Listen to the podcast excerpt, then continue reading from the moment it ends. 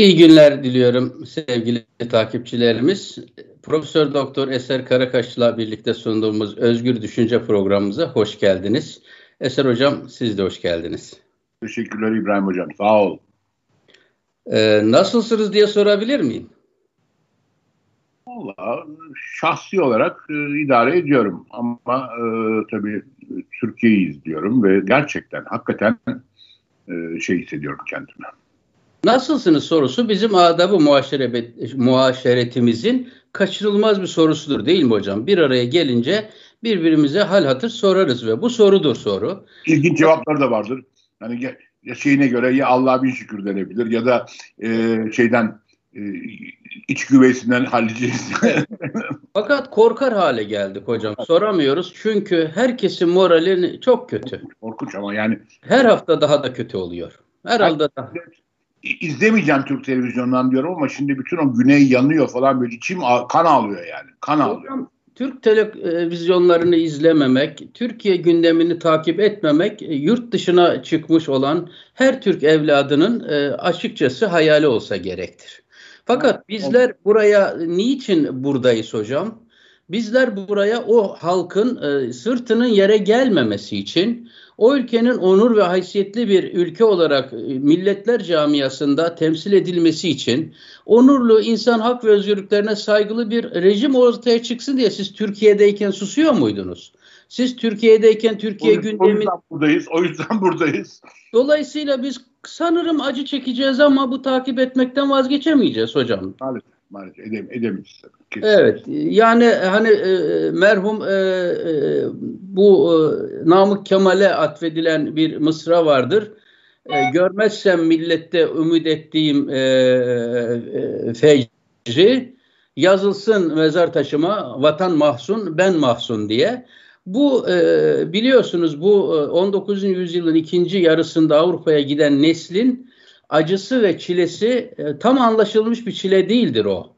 Yani e, ışıklı Paris sokaklarında medeniyetin ortasında gezerken refahın, huzurun, güvenin, e, özgürlüğün e, aşama aşama teşekkül ettiği Batı Avrupa'nın büyük çöküş dediğimiz, Great Divergence dediğimiz e, süreci yaşadığı bir ortamda geldikleri imparatorluğun hazin yıkılış hikayelerini düşündükçe bu aydınlar çok e, ağlıyorlardı, hüzünleniyorlardı, öfkeleniyorlardı tarihlerine, e, milli manevi değerlerine karşı çok derin öfkeler e, duyuyorlardı. Ben şimdi bunları anlıyorum. Aynı öfke benim de içimde. Bakınız benim açımdan düşünseniz hocam seller konuşuyoruz, yangınlar konuşuyoruz. Türkiye bir tufandan geçiyor. Artık şakası kalmadı. Her musibetin bir tufanını yaşıyor. Yönetilmemiş göçler dalgaları yaşıyoruz çökmüş adalet düzenini yaşıyoruz. FETÖ borsaları mafya altın çağını yaşıyor.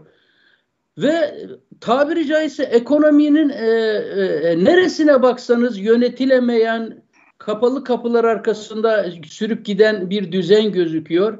Ve Türkiye'nin üniversitelerinden hocam bir fakülteden, bir orman fakültesinden mesela e, bir e, ziraat fakültesinden mesela değil mi tarımı çöküyor. Enflasyonu 23 yılın e, en kötü dönemine gelmiş.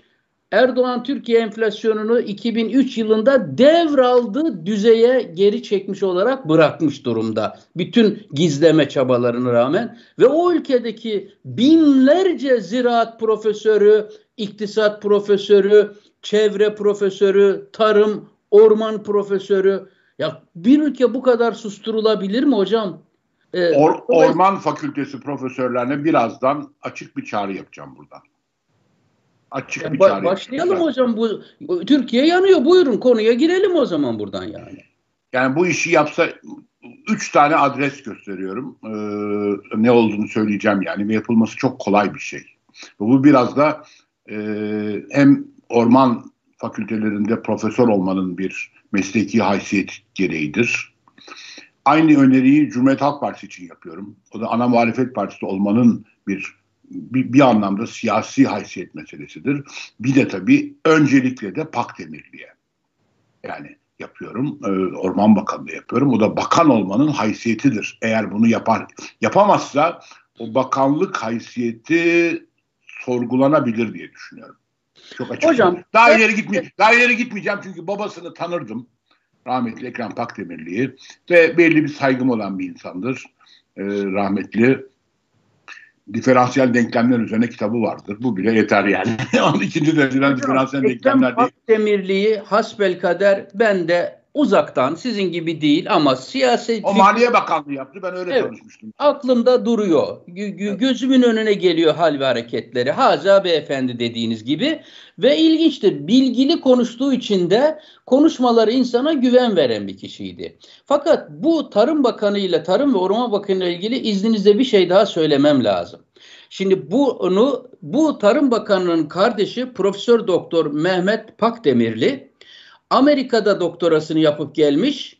Türkiye'ye e, bir beyin göçü olarak geriye dönüp ülkesine hizmet etmek için gelmiş. Celal Bayar Üniversitesi'nde hocalığa başlamış. Mehmet Pakdemirli benim Boğaziçi Üniversitesi'nden de dönem arkadaşım hocam. Benden bir dönem yukarıda asistandı. Matematik dersimizin asistanıydı. Çok başarılı bir öğrenciydi çünkü. Can Delale vardı. Hatırlayacaksınız belki. Tabii, Can tabii, Delale tabii, tabii, tabii, tabii. Çok bize yakın. de ağır bir ekonomi dersi veren bir hocaydı. Ee, iyi bir e, mesleğine aşık bir insandı. Can bildiğim kadarıyla Can Delale'nin asistanı olarak bizim derslere girerdi Mehmet Pakdemirli. Amerika'dan döndü. Celal Bayar Üniversitesi'ne rektör oldu. Recep Tayyip Erdoğan'ın hırsızlık ve yolsuzluk düzenine itaat etmeyenlerden onun emirlerine uygun suçların altına imza atarak onun suçlarını üstlenmediği için Ekrem Pakdemirli'nin oğlu bu Tarım Bakanı'nda kardeşi Mehmet Pakdemirli 5 senedir hücrede hapis yatıyor. Ve ben olsam bu Tarım Bakanı'nın yerinde zerre kadar haysiyetli bir insan olsan kasabın bıçağını böyle yalamazsın. Dersin ki doğrudur ya da yanlıştır. Benim kardeşim aklanmadığı sürece benim kardeşim hapislerde yargısız infazla MIT istihbaratlarıyla yargılanmadan hapislerde yatarken ben senin bakanlığını yapamam diyecek kadar onurlu olursun. Ama bu Tarım ve Orman Bakanı hocam uluslararası et lobilerinin ve uluslararası diğer gıda lobilerinin çok iyi şirketlerinde çalışmış. O şirketlerden bakanlığa bu lobiciliği çalışıp Recep Tayyip Erdoğan'ın ithalat lobilerinden elde ettiği parayı onun yolsuzluk fonuna koysun diye göreve getirilmiş bir adamdır. Ay. Ve, ve o kişi karşımızda pişmiş kelle gibi her gün sayısını unuttuğum miktarda yalan söylüyor Türk halkına. Uçaklar çalışmıyor diyor, yalan. Modelleri eskidir diyor, yalan. Kapasiteleri yetersizdir diyor, yalan. Pilotları yok diyor, yalan. Pilotlarımız o uçaklarla uçmak istemiyor diyor, yalan. Ya bir ülkeyi yöneten ekip bu kadar mı baştan aşağı yalan e, dolan üzerine kurulur? Hocam izninizle ben şöyle bir perspektifi arz etmek istiyorum bu vesileyle. Şimdi biz Orta Doğu biliyorsunuz e, komplo teorileriyle yaşayan bir coğrafya. Biz sizin gibi bilim adamlığı yapan insanlar biz komplo teorileriyle konuşmaktan mutlu olmuyoruz. Onun için bu orman yangınlarını Erdoğan eline gaz bidonunu alarak adamlarıyla döndü dolaştı çıkardı diyemeyiz. Elimizde kanıt yok. Ama sonuçlarından yola çıkarak geriye doğru yürümeye başladığımız zaman biz bilim adamı olarak bu entelektüel yorumları yaparak farklı sonuçlara ulaşabiliriz. Ben şunu arz edeceğim. Şunu arz edeceğim. Senin bu e, yorumundan sonra Cumhuriyet Halk Partisi'ni ve Orman Fakültesi profesörlerini azat et, bırakıyorum kenara. Doğrudan pak devirliğidir bu. Neydi adım? İsmi aklıma Ekrem diye geleceğim geliyor. Bekir Pakdemirli galiba değil mi? Bekir Pakdemirli. Ee, yani şimdiki Orman Bakanı, Tarım ve Orman Bakanı'na. Şimdi anayasanın meşhur 169. maddesinde 1981 öncesine yönelik bir tür af gibi bir şey var. Yani o zamanlar orman niteliğini kaybetmiş arazilere bir şeyler yapılabiliyor. Ama 81 bir milat bu anlamda. Şimdi Orman Bakanlığı eğer adını burada söylemeyeceğim. Hem bu program ayıp olur hem de e, aile terbiyem de izin vermez. Öyle bir yer değilse 81'deki Orman Bakanlığı çok eski bir bakanlıktır. Orman Bakanlığı'nda 81'den 2021'e kadar kaç sene ediyor? 40 sene mi ediyor? Tam 40 senelik yangınların mutlaka kaydı vardır. Olmaması orman yangınlarının kaydı olmayan bir bakanlığa ne denileceğini ben söyleyemiyorum. Ee, izleyicilerin şeyine bırakıyorum artık, takdirine bırakıyorum. Bunların mutlaka fotoğrafının olması lazım. Neden sonra? Yani yangın çıktığından sonra bu yerlerin koordinatları ve fotoğrafların olması şarttır. Yoksa orası bakanlık değil başka bir şeydir. Bu bence de vardır. Bizim bürokrasi ilginç bir bürokrasidir. Her türlü her numara çekilir. Yolsuzluk olur bu şeyler ama kayıtta tutulur. Kayıtta vardır bir yerde. İstersen çık çıkarırsın o kaydı. Şimdi diyelim ilk sayısı atıyorum ya ne kadar yangın olmuş bilmiyorum. İlk sayısında yangın yerinin fotoğrafını istiyorum. 2000 yılında, 2006 yılında, 2002 yılında olan yangınlar, 89 yılında illaki de AKP dönemine de indirgemiyorum. Aynı yerleri o helikopterle var ya helikopterleriyle çok övünüyor Pakdemirli. Oradan aynı yerlerin eksiksiz birebir fotoğrafını alsınlar ve bir albüm olarak yan yana bassınlar. Bakalım o yangın yerlerinde şimdi ne var? O yerleşik şeylerin orada şimdi nelerle karşılaşacağız orada? Yani 28 Temmuz'da yangının çıktığı gün şeyde çıkan, resmi gazetede çıkan mesela yangınlarla ilgili düzenlemi Turizm Bakanlığı'na bırakıyor. Orman, orman alanları ile ilgili. Bu ne demektir bu ya? Hem de açık hüküm var. Ne diyor bak anayasa ne diyor? Ezbere bildiğim için bakmıyorum anayasaya. Bir anayasa önünde mi bakmıyorum. Orman alanı daraltılamaz diyor. Bu bir anayasa hükmü. Yani orman alanını daraltıcı işlem yapamazsın diyor idareye. Şimdi o resimleri bir koyalım ve sonra oradaki işte istersen AVM mi dersin, otel mi dersin, konut mu dersin, site mi dersin hepsinin sahipleri kim?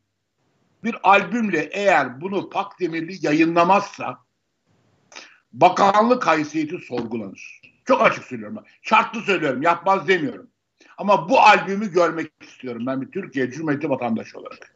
81'den beri yanan ormanlar şurası yandı koordinatını verecek il, ilçe neresiyse işte. Bugünkü fotoğrafını da verecek. Aynı yerin kaçta kaçı bakalım tekrar orman vasfını kazanmış. Kaçta kaçı otel olmuş. Kaçta kaçı e, tatil köyü olmuş, kaçta kaçı işte bilmem ne olmuş. Hocam bunu e, o bakanın yapmayacağını ben size ha, e, tabii, veririm. O Yalnız, bakan, yukarıdan da izin vermediler buna. Yok. Yalnız acar gazeteciler var. İnternet çağında yaşıyoruz. Bilgi ama çağında işte, yaşıyoruz. Ama işte Orman Bakanlığı'ndan şey almak lazım hocam. Veri almak lazım. O acar gazetecilere Orman Bakanlığı gerekli veriyi vermez. Saklar. O yüzden şey diyorum. Ya bunu bir o, işte orman fakültelerinin işte hatırlı profesörleri yapabilir. Ya da bizzat bakanın kendisi yapması lazım. Eğer mesleki haysiyet söz konusuysa. Hocam şunun adını bence e, hani suçlardan geri giderek diye başladık. Siz de haklı olarak buradan bir e, giriş yaptınız. Şimdi şunu yani çok e, kamuoyunun günlük tartışmasının dışında şunu herhalde açıkça söylememiz lazım. Kimse diyemez ki Anka Park'ta 750 milyon doları toprağa gömen, çöpe döndüren bir iradenin, ne bileyim her bakanının altına özel bir uçak veren bir iradenin, bakınız elimde bir tane e, istatistik var hocam, Orman Bakanlığı ile ilgili hani madem onu da söyleyeyim. E, şimdi Orman Bakanlığı e, Orman Genel Müdürlüğü'ne Mayıs ayında 60 milyon 360 8 bin liraya 28 tane makam aracı alındığı ortaya çıkmış. Daha Mayıs yeni Mayıs ayında 60 milyonun üzerinde bir para verilmiş. Yani şunu söylemeye çalışıyorum. Demek ki bu Orman Bakanlığı'nın elinde e, uçak olmayışını, donanımın olmayışını, mevcut e, Türkiye'nin kapasitesini çalıştırılmayışını parasızlığa, bilgisizliğe asla asla asla, asla veremeyiz. Asla. Burada bir şey olmuş hocam. Şöyle geri çekildiğimiz zaman, detaylara girmediğimiz zaman kabak gibi bir şey karşımıza çıkıyor. Bir irade bu yangınların çıkmasını muhtemel görüyor. Türkiye'nin tarihine bakan her sene Akdeniz bölgesindeki Türkiye'de onlarca yangın çıktığını görüyor. Bu yangınlar çıkacak, yani iyimser söylüyorum, bu yangınları çıkartacak dememeye çalışıyorum. Bu yangınlar çıkacak ama çıktığı zaman bu yangınlara müdahale edecek gücü bidayette ben yok edeceğim. İstense de bu yangınlar söndürülemeyecek. Hocam elinizde operasyona hazır 20 tane uçağın yangın çıkar çıkmaz orayı uçup söndürdüğü yerde otel yer açabilir misiniz? Uçağın olmaması lazım. Müdahale edilememesi lazım. Dolayısıyla bir irade bakarak göz göre göre Neron gibi ülkenin sahillerini yakarken yaktığı gece yasayı kendine bağladı. Ee, Türkiye'nin koruma altındaki milli parklarının nerelerin imara açılacağı, nerelerin kime turizm yatırımları için tahsis edileceği Turizm Bakanlığı ama bu yerleri belirleme yetkisi de Cumhurbaşkanına verildi yangınların çıktığı gece. Dolayısıyla hiç topu taca atmaya gerek yok. Türkiye katma değer yaratamadığı için bir telkin verilmiş. İşte, Demişler ki kardeşim rant, rant, toprak rant. rant. rant. Çok evet. iyi bir iktisat hocası olarak çok güzel söyledin. Yani norm, olağan iktisadi süreçlerle katma değer yaratamayınca parayı maalesef yolsuzlukta arıyor. Bunun tabii başında da top, toprak rantı var, orman rantı var. Yok ediyor oraları. Bu yani bir. tabii.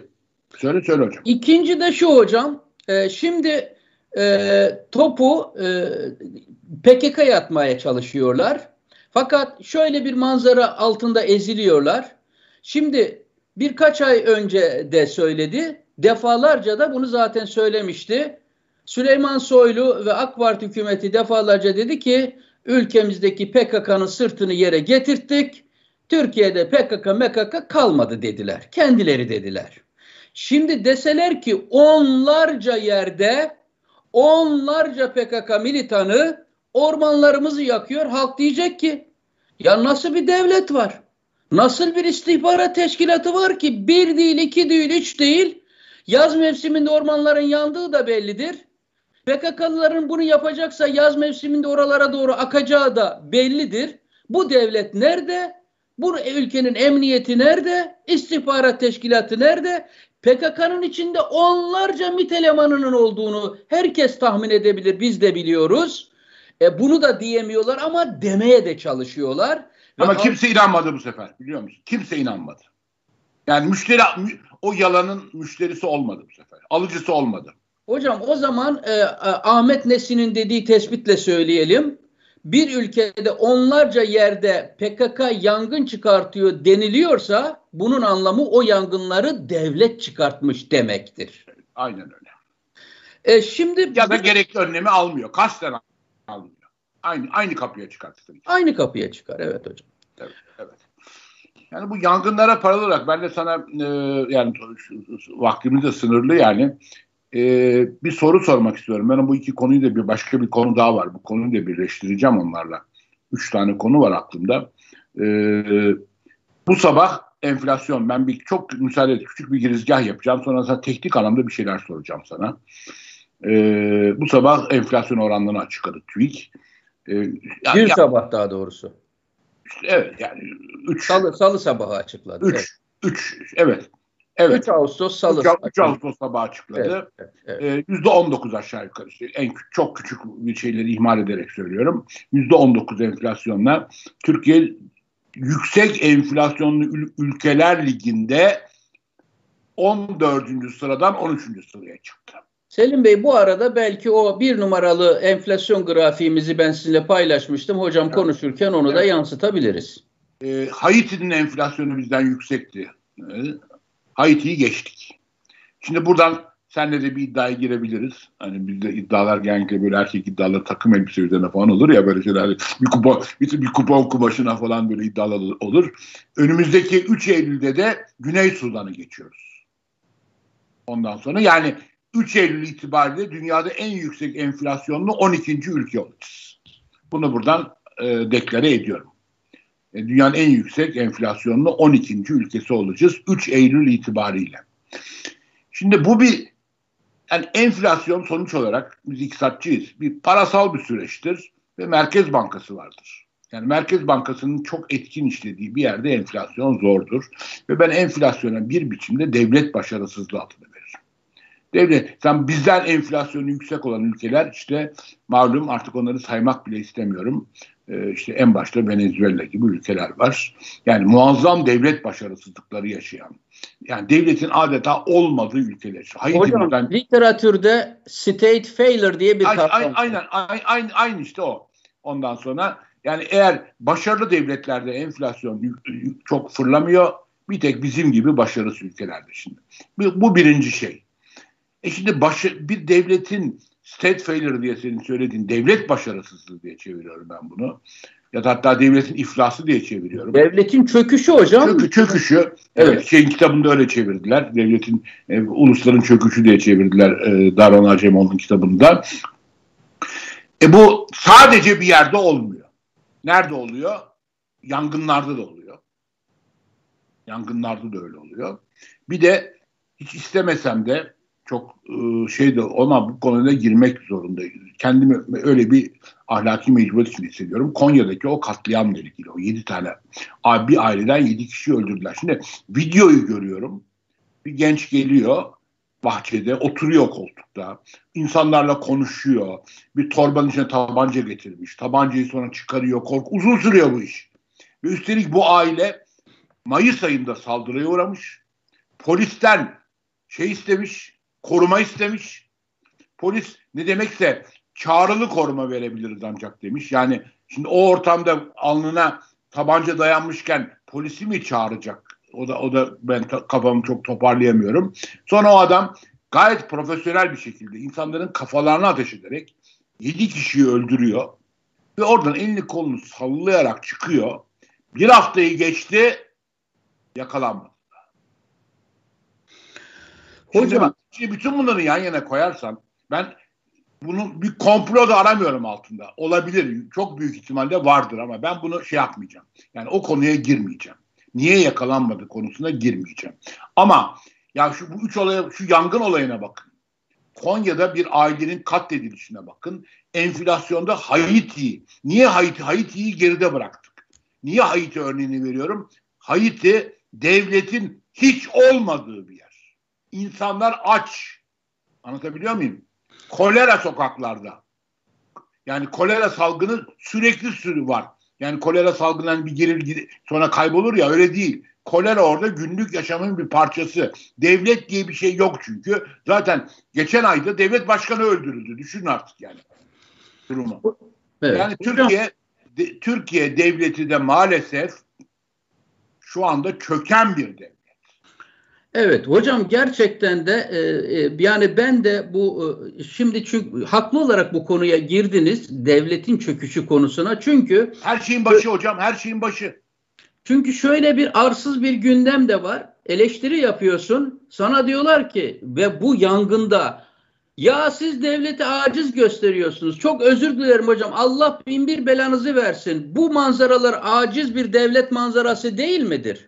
Ya insanlar hocam elleriyle toprak attılar yangına. Evet, elleriyle aynen. yerlerden tırnaklarıyla kazıdılar. Gözümüzün önünde görüyoruz. Göz yaşlarıyla yangın söndürmeye kalktı. Sen nereden görüyorsun onları? Ben sana bir şey daha söyleyeyim. Madem programda böyle serbestçe atışıyor. Sen onları nereden görüyorsun? AKP çok haklı. Sosyal medyayı bo- boğmak istiyor. Ya. Çünkü çok haklı AKP ama. Ben kendi açılarından son derece rasyonel buluyorum bu şeyi. Çünkü bütün bunları hepimiz sosyal... Bak yemin ediyorum sana bir şey söyleyeceğim. İzin ver bana bir dakika. Bir haber duydum. Mar Marmaris'e gitti ya Cumhurbaşkanı. Orada o muazzam yüzde yüz küsur arabalık kortejiyle geç geçerken itfaiye ara arabasının bekle... Bak yemin ediyorum. Yani günahım kadar sevmiyorum Cumhurbaşkanımızı.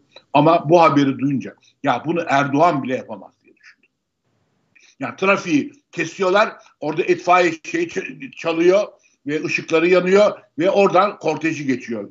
Ya bunu Erdoğan bile yapamaz diye düşündüm. Aa ben bunu bir baktım şeyde Twitter'da Bu bir adam yanında da bir çocuğu ağlıyor hatta konuşuyor tatlı bir çocuk kız çocuk sesi geliyor 2-3 yaşında bir çocuğun sesi geliyor. Onu telefonun şeyini almış e, videosunu almış ve şeye koymuş.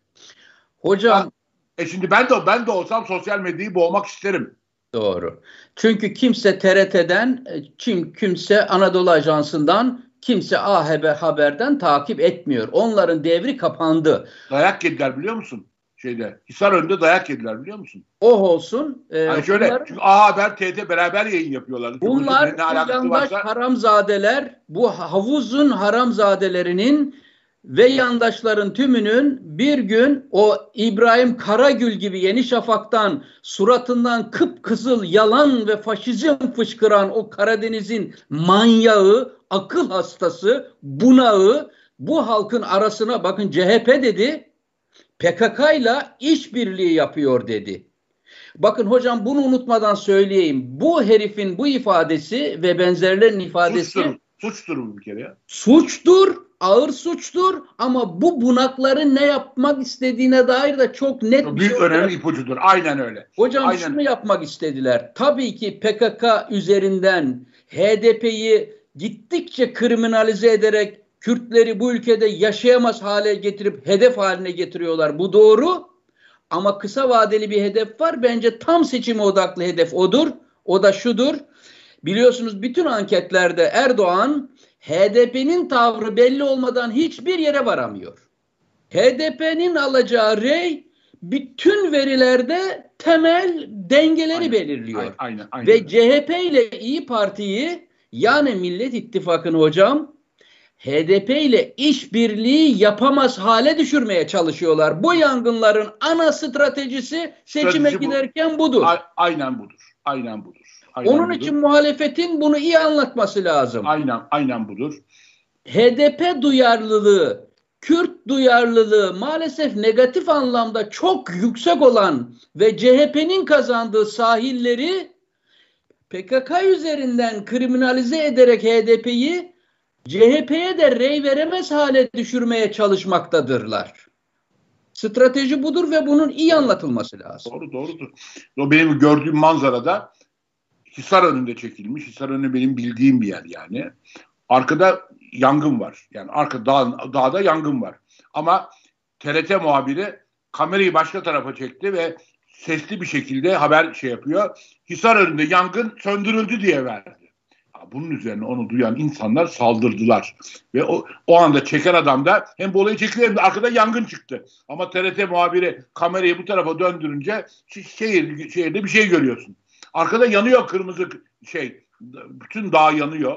Yani artık bir en küçük Erdoğan'dan... bir en küçük bir ahlaki şeyleri de kalmamış. En küçük bir ahlaki. Bir gün bu ülkeyi Erdoğan'dan kurtarırsak yüzlerce gazeteci kılıklı adam, yüzlerce bürokrat, yüzlerce bilim adamı kılıklı aydın, kılıklı adamlar yargının karşısında bu insanlık suçlarından dolayı Hitler'i destekleyenlere sorulan şu soruya ne cevap verecekler merak ediyorum.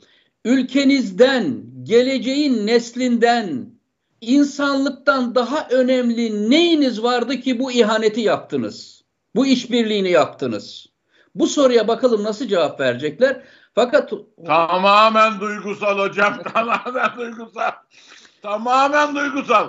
Yalnız hocam bir şey söyleyeyim. Siz dediniz ya ki hani e, yangın yanarken itfaiyeyi durdurup Erdoğan'ın kortejinin geçmesini Erdoğan bile yapmaz diye düşündüm dediniz ben ya. Ben öyle düşündüm evet. Hocam ben şöyle orayı tamamlayayım. Bunu sadece Erdoğan yapabilirdi.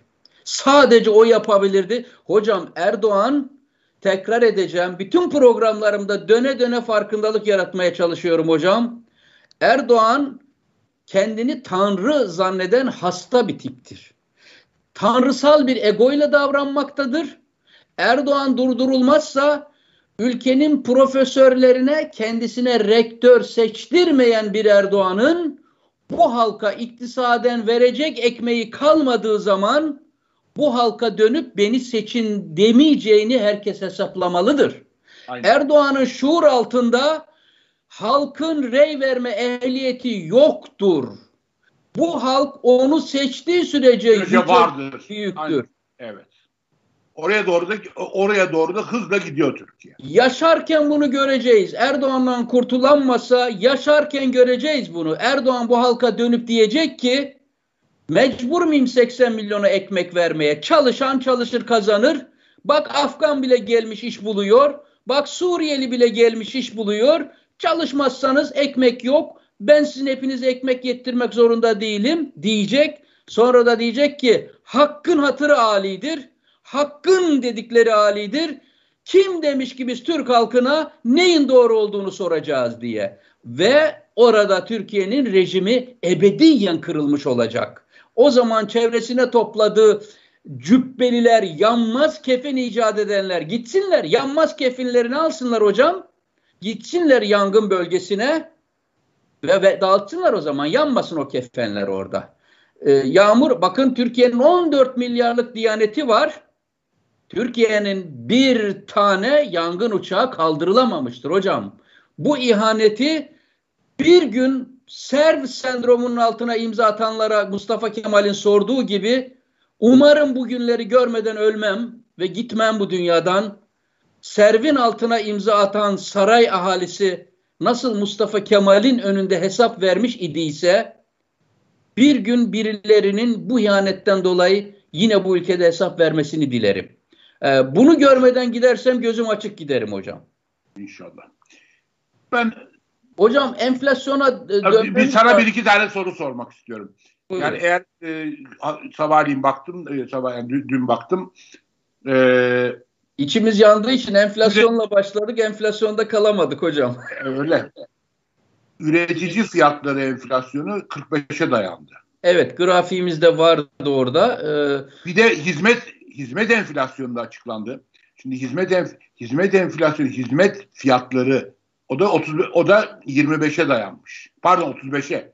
Şey 45, şey 35. Hizmet fiyatları da 35'e dayanmış. Hocam e, Selim Bey ikinci grafiğimizi versin enflasyonla ilgili. Esas Türk Bu ne demek hocam şimdi?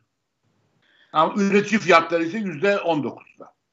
Pardon, tüketici fiyatları yüzde 19'da. Şimdi tüketici fiyatlarını e, saray kızmasın diye götürdüler. Merkez Bankası'nın politika faiz oranının dibinde tuttular. Yüzde on sekiz buçukta böyle metreyi aldılar ellerine. 95. Çizdiler ve dediler ki aa bak hali altında demeye çalıştılar.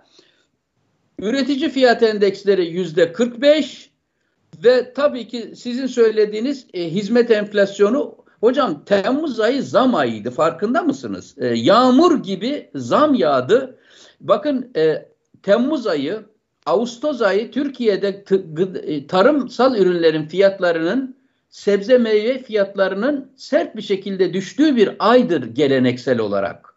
Fakat ilginçtir şu an itibariyle salatalığın kilosu 10 lira civarında e, nitelikli bir salatalığın domatesin kilosu Almanya ile eşit 10 TL'ye satılıyor o ülkede. Hocam, Bakın bu grafikte hocam izninizle bu grafikte onu söyleyelim. Bakın kırmızı e, e çok sert bir şekilde çıkan kırmızı eğri TÜİ'nin gıda fiyatları endeksini gösteriyor. E, inanılmaz bir sert bir şekilde dar gelirlinin bütçesinin en büyük kısmını gıdaya harcadığını gıdanın, kiranın ve ulaşımın dışında harcayacak parası zaten garibanın kalmadığı bir dünyada her bir artan enflasyonun esas şu siyah grafikte Dünya Gıda e, Teşkilatı'nın enflasyon endeksini veriyor. Bakınız Türkiye'de gıda fiyatları enflasyonunun dünyadan nasıl koptuğunu nasıl her alanda kopuyoruz değil mi? Her alanda dünyadan kopuyoruz. Her alanda. Dolayısıyla hocam enflasyon e, fakirin hanesine e, birkaç kat e, gücü artmış olarak düşüyor. E, çünkü yüzde on dokuz olarak oraya düşmüyor. Gıda e, fiyatları, tarım fiyatları almış başını gidiyor. Önümüzdeki dönemde ins insanlar açlık sorunu, kıtlık sorunu daha da net yaşayacaklar. Hocam ben sana bir soru yöneltmek istiyorum ama. Şöyle Hocam şey. izniniz olur mu? Estağfurullah, bir, estağfurullah, estağfurullah ne demek? Küçük bir teknik açıklamada bulunayım. Çünkü ben de insan, teknik bir soru soracağım. Evet. Evet. Bana Hı. insanlar diyorlar ki ya enflasyon tutmadı. E, işte faiz artırın enflasyon düşsün diye böyle basite indirilmiş sürekli e, e, tekrar eden bir e, e, söylem var. Ya bu Erdoğan hükümeti kabul edelim Erdoğan'dan önceki hükümetler de dahil olmak üzere 1980'lerden beri Türkiye enflasyon sorununu çözememiş bir ülke. Ya dünyada enflasyon sorununu çözüp de kenara atamayan birkaç tane sizin bahsettiğiniz çökmüş devletten başka bir devlet yok. E şimdi devleti eleştiriyorsun diyorlar ki devletimizi aciz mi göstermeye çalışıyorsun? Evet devletimiz aciz. Ama devleti aciz duruma düşüren şey o devleti yönetme yetkisini verdiğimiz ve tehlikelerini sizin de programın sonuna doğru tartışacağınız anayasal yapılanmadır. E, devleti yöneten hükümet ve devlet iç içe girmiş, hükümet basiretsizliği ve başarısızlığı devletin çöküşü olarak karşımıza çıkmış durumdadır. Şimdi enflasyon, üç tane enflasyon var malum haliniz hocam. Birincisi arz tale arz yönlü enflasyon. Yani üretimle ilgili bir şeydir. İkincisi talep yönlü enflasyondur. Yani talep baskısından kaynaklanan enflasyondur. Üçüncü bir enflasyon da e, hocam beklentilerle ilgili enflasyondur. Yani bir ülkenin e, geriye yönelik beklentileri ve ileriye yönelik beklentileri enflasyonu şekillendiren hususlardır. Mesela geriye yönelik olarak bir ülke sürekli yüksek enflasyon vermişse, koyduğu hedefleri tutturamamışsa, öngördüğü tahminlerin hiçbiri tutmamışsa iktisadi aktörler, şirketler, bireyler, emek sendikaları fiyatlandırma davranışlarını gerideki kötü performansa göre, düşük kredibiliteye göre belirlerler. Aynen. Reform yapar, pozitif bir gündem yaratır. İnsanların dikkatini geçmişten kopartıp ileriye döndürebilirseniz bu pozitif gündemle insanlar farklı bir perspektifle fiyatlandırma davranışlarını yapmaya başlar. Ama artık reform yapmak için çok geç. AKP reform yapamaz bundan sonra. Şimdi reform yaparsa hapse girer. Önce hukuk evet. reformu yapması lazım. O evet. hapse girmesi demek. Dolayısıyla Türkiye'nin geçmiş beklentileri kötü, gelecek beklentileri kötü. Bu durumla Türkiye'nin iktisadi aktörleri onu Merkez Bankası Başkanı bundan şikayet ediyor. Diyor ki niye bu kadar zam yapıyorsunuz? Çünkü sadece döviz kuru değil, sadece temel girdilere ve enerjiye kamu zamları değil, yüksek vergiler değil, aynı zamanda geleceğe yönelik beklentilerinin de tümüsü CDS verileri, dövizle ilgili beklentiler, zamlarla ilgili beklentiler kötü olduğu için beklentiler kanalı sürekli Türkiye'nin enflasyonunu ileride yükseğe taşıyor. E şimdi üretici fiyatları yüzde 45. Üretici fiyatları tüketici fiyatlarını sürekli tetiklediğine göre istediği kadar politbüro baskısı yapsınlar önümüzdeki aylarda enflasyondaki hızlı artışın durması mümkün değil. Peki ben hocam, bu, bu konuda buyur, bir şey soracağım sana. Buyurunuz.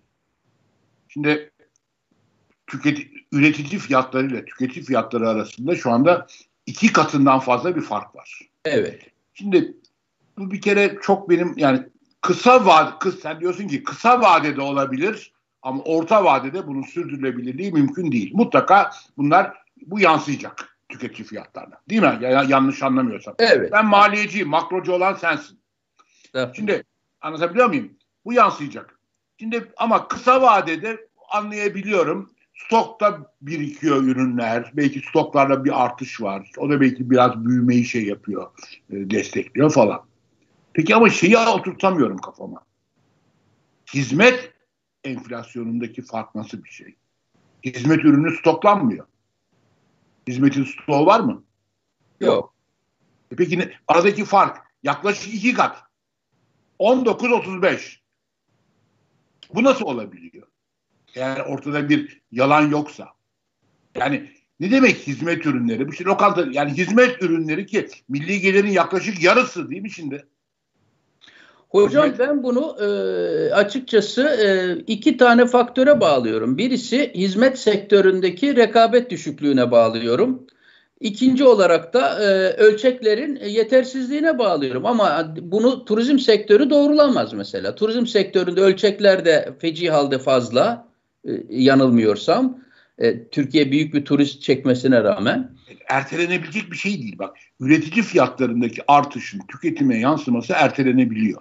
Değil mi? Yani evet. Evet. Ama hizmet ürünlerindeki bir fiyat artışı yüzde otuz beş. O, o, o nasıl erteleniyor? Ertelenmiyor ki zaten. Yani, ama nasıl olabiliyor? Milli gelirin yarısı hizmetler. O zaman yüzde on dokuz yani katmerli yalan. E, e, ama zaten öyle hocam. Zaten yani mesela... bakınca gözüküyor. Yani herhalde hizmet enflasyonunu doğru açıklıyorlar. Orada o, orada bir üç kağıda gitmiyorlar. Ama hizmet e, ama o zaman katmerli yalan. E, hocam bunu zaten e, Sağır Sultan duydu. Türkiye'de enflasyon verileri yalan. Buna kimse inanmıyor ki zaten.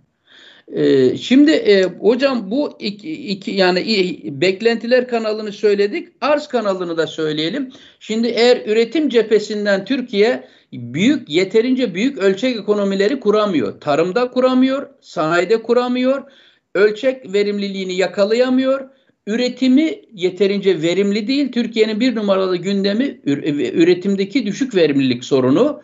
Böyle olunca hocam üretim maliyetlerini düşüremiyor. Birincisi ölçek sorunu, ikincisi verimlilik sorunu. Türkiye bütün gündemini buna odaklanması lazım. Kısa geçeyim. Üçüncüsü de art talep kısmıdır. Hocam Almanya'da, Fransa'da siz bir telefonu 10 taksit gördünüz mü hiç? Buralarda insanlar cebinde parası varsa gidip ödüyorlar ve alıyorlar. Doğru mu? Kredi kartında kredi kartında taksit diye bir şey yok burada. Kimse kimsenin duyduğu bir şey. Taksitli satış diye bir şey bir yok. Şey yok. İnsanımızı olmayan gelirini harcattırıyorlar. O zaman kredi kredi mekanizmasıyla emisyon e, makinesini harekete geçirerek insanlarda e, yapay bir talep yaratarak ayakta kalmaya çalışıyorlar.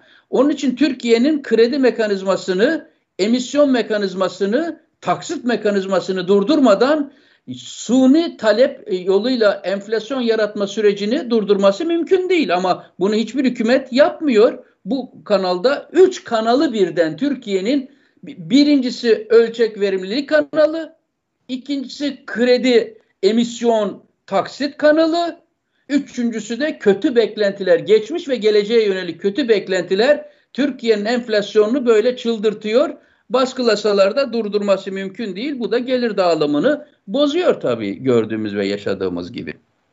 Evet hocam şimdi programın da yavaş yavaş sonuna yaklaşıyoruz. Evet hocam, belki, evet. belki restorasyon bölümünü haftaya şey yapalım. Bugün yani çünkü Türkiye'nin gündemi benim restorasyonla ilgili e, bu hafta tartışmak istediğim iki konu vardı. Bir tanesi anayasanın dibacesi yani yeni tabirle anayasanın işte giriş bölümü. O da bir, bir başka bir anayasal maddeye göre o da anayasal değerde bir şey. Yani herhangi bir madde gibi o da anayasanın bir tarafı. E, ikinci tartışmak istediğimde ilk dört madde meselesiydi. Bu ilk dört madde meselesi de önemli bir mesele. Hocam haftaya bunu bir numaraya alayarak başlayalım. Başlayalım. Tamam tamam hocam. Ama biz ikimiz de eski Boğaziçi'liyiz. Evet. Ne olacak Boğaziçi'nde? Bak çok ilginç bir şey de yaptılar. Aferin yani Boğaziçi'li meslektaşlarımıza buradan bir kez daha saygılarımı sunuyorum. Ee, şimdi kendileri bir liste oluşturdular. Yani şimdi Erdoğan'ın ya da YÖK'ün bunu ciddiye almayacağını biliyorum ama bu e, almadıkları ölçüde de meşruiyetlerini kaybedecekler. Ve durumu da yani YÖK herhalde Boğaziçi'li meslektaşlar da o listenin ciddiye alınmayacağını biliyorlar. Ben o kadar ama, değilim hocam. Ee, çok evet. akıllıca deşifre ettiler ve Erdoğan'ın elini kolunu bağladılar. Öyle mi diyorsun? İnşallah Öyle, hakkı çık İnşallah hakkı çıkarsın. Öyle diyorum çünkü Boğaziçi Üniversitesi büyük bir katılımla e, tabandan tepeye kadar biz hangi kişileri rektör olarak görmek istiyoruz dedi. Kimleri görmek istemiyoruzu da dedi. Vekil şu andaki vekili de en görmek istemedikleri listede birinci sıraya getirdiler. Evet. Şimdi dünyanın önünde bu insanlar bu üniversite ayağa kalkmış, şunlar aday olmuş ve biz bunların hepsine evet diyoruz. 15 civarında rektör adayı var ve o üniversite diyor ki bunların hiçbiriyle sorunumuz yok. Hangisi aday olur da millet seçerse rektör olsun. Veya sen atayacaksan bizim ona da itirazımız yok. Bunlardan birini de atayabilirsin demiş oluyorlar. Erdoğan bu saatten sonra oraya e, kapı kullarından birini zor atar. Boğaziçi Üniversitesi'nde bence onun elini kestiler, bağladılar diye düşünüyorum. İnşallah hakkı çıkarsın ama ben önümüzdeki dönemde gerginlik istiyorsa ki istiyor diye düşünüyorum. Sen de çok güzel bunun teorik tab- tabanına oturttun yani. Şimdi seçimlere giderken işte aynen hani sana ekmek de yok ama senin aklını da yani senin görüşünü almak da yok.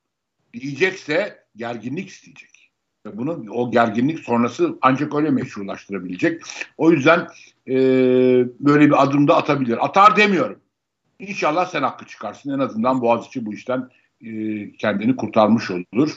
Ama ben oraya hatta aklımda bir isim dahi var yani. İsmini telaffuz etmeyeceğim yani iz, izninle. Ee, bir profesör, eski AKP milletvekili, Yeni Şafak gazetesinde yazılar yayınlıyor. Uzun süre hiç sesini duymuyorduk. Ben kendisini de çok iyi de tanırım üstelik. Ee, benim şahsen de sevdiğim bir arkadaştı. Böyle bir değişik, böyle bir değişime inanmakta çok zorlanıyorum. Şimdi hatta arasında da mesajlaştık da bazı konularda. Yani o insanın, o tanıdığım insan bu hale nasıl geldi diye merak ediyorum. Belki de benim insan tanımadaki zafiyetimden de kaynaklanıyor olabilir bu doğrudan yani. Ee, yanlış tanımış da olabilirim. Ben sanki, çünkü yoktu hiç ortalarda. Yani adını da duymuyorduk. Son zamanlarda çok ilginç çıkışlarla adını duymuyoruz. İşte e, Af Suriyeli mültecilerin ekonomimize yaptığı katkı gibi. Ondan sonra e, işte benzer çıkışları oluyor. E, ilginç çıkışlar yani bunlar. E, e epey bir süre. Bu son 3 aydır aşağı yukarı. 3-4 aydır e, bu cenahta çok ileri, çok sesini duyduğumuz bir meslektaşımız. E, muhtemel, ben onun dahi atanabileceğini düşünüyorum. Bir profesör sonuç olarak yani. Ondan yeni bir profesör de değil. Dolayısıyla ee, ama inşallah sen hakkı çıkarsın ve bizim de içinden için bir, bir, bir dönemler öğrencisi olduğumuz evet. güzel güzel kurumda bu beladan kurtulmuş olur. Umarım hocam. O inşallah. zaman bu programı muhtemelen şu cümleyle bitirirsek adil olur. Tabii hocam. Bugün Türkiye Türk halkının seçtiği bir başkanlık sistemiyle bütün yetkileri tek adama vermiş olarak tanrısal ego nedeniyle bilimi, aklı ve kurumları kabul etmeyi içine sindiremeyen bir hasta tip üzerinden bir Türk devleti bugün selinden göçüne, yangınına, enflasyonuna, hazinesinin parasına, kamu bankalarına, kamu teşekkürlerine kadar bütün cephelerde sapır sapır dökülüyor ve bir Türk devleti dünyanın gözlerinin önünde komik duruma aciz duruma düşmüş. Ama daha da saldırganlaşıyor. Adalet ve güvenlik dağıtamadığı ölçüde de artan oranda dediğiniz gibi saldırı, saldırganlaşan, huysuzlaşan bir yapıya gidiyor. Programın sonuna geldi. Özür çok bu ama bir şey sormadan da şey yapamayacağım yani. Şimdi Almanya'dan sen Almanya'dan katılıyorsun bu programa. Ee, Ziraat Bankası Almanya şubesiyle ilgili çok ciddi bir iddia var. Nedir bu hocam? Biliyorsunuz Ziraat Bankası New York'tan da pılını pırtınısını e, toplayıp kaçmıştı hocam aynı gerekçelerle. Ee, Nedir bu hocam? Ya benim detayını bilmiyorum hocam. Siz Ama daha... oradaki or, oradaki bazı grupları finanse mi ediyor acaba Ziraat Bankası? Yani e, şimdi e, okuduğum bazı haberler bunu işaret ediyor. Burada çeşitli illegal yapılanmalar var e, ve bir çeşit kara para transferine aracılık yaptığı gözüküyor. E, evet yani Ziraat Bankası zannetti ki Almanların e, ne ad veriliyor bilmiyorum. E, BDD, Alman BDDK'sı diyeyim komik bir ifadeyle Alman BDDK'sının bunları görmeyeceğini ya da göz yumacağını falan mı zannetti acaba Ziraat Bankası? Ya, ya. Yani neyse. Ay. Görüşmek üzere o çok zaman. çok teşekkürler. Bir programda görüşmek üzere. Hoşçakalın. Bütün izleyicilere saygılarımızı, sevgilerimizi sunuyorum ben de. Sana çok teşekkür ediyorum. İyi günler. İyi günler programa yayında katkısı olan arkadaşlara da.